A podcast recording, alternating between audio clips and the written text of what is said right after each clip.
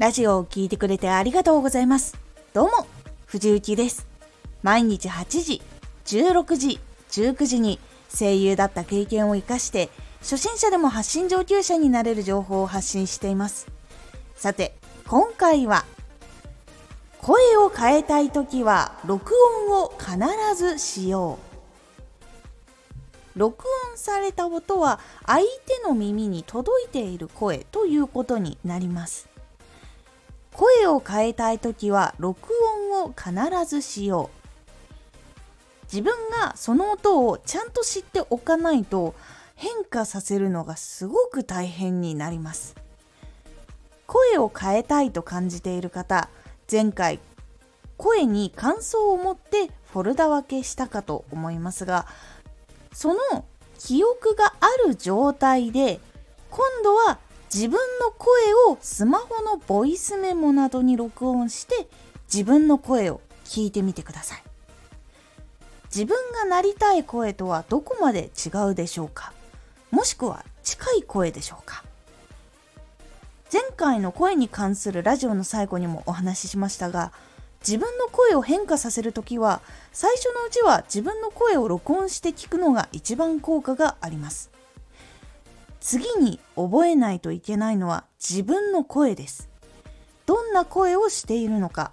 他の人にはどんな風に聞こえているのかを大事にしないといけません。これは自分の声が好きでなくても大丈夫です。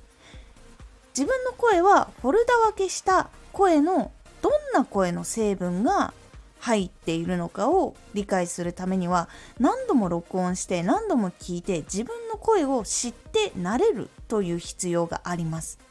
そして自分の声はどのようにしていきたいのかをイメージを持って声を発するようにしたり声の出し方を変えるようにしていきそれも収録して聞いての確認をします。じゃないとちょっとでも変化したのかそれとも大きく変化したのかっていうのをやっぱり耳で確認しないと認識できないのでちゃんと録音して聞いてということをするようにしてください。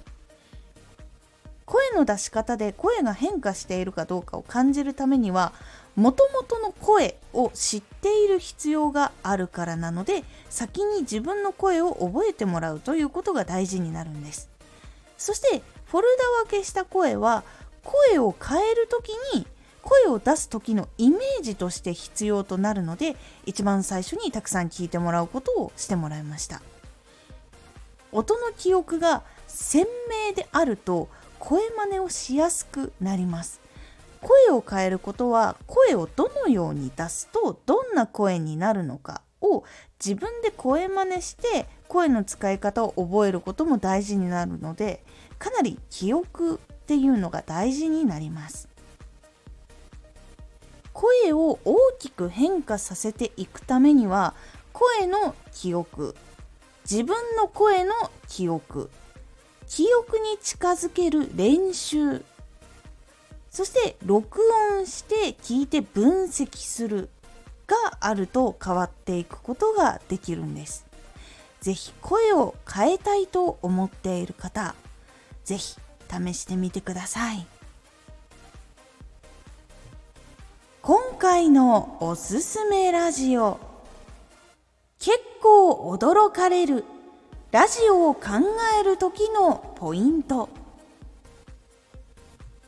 ラジオを考える時に一つのイメージを決めることでラジオが明確になってさらに届きやすくなるというお話。そしてその方法をお話ししております。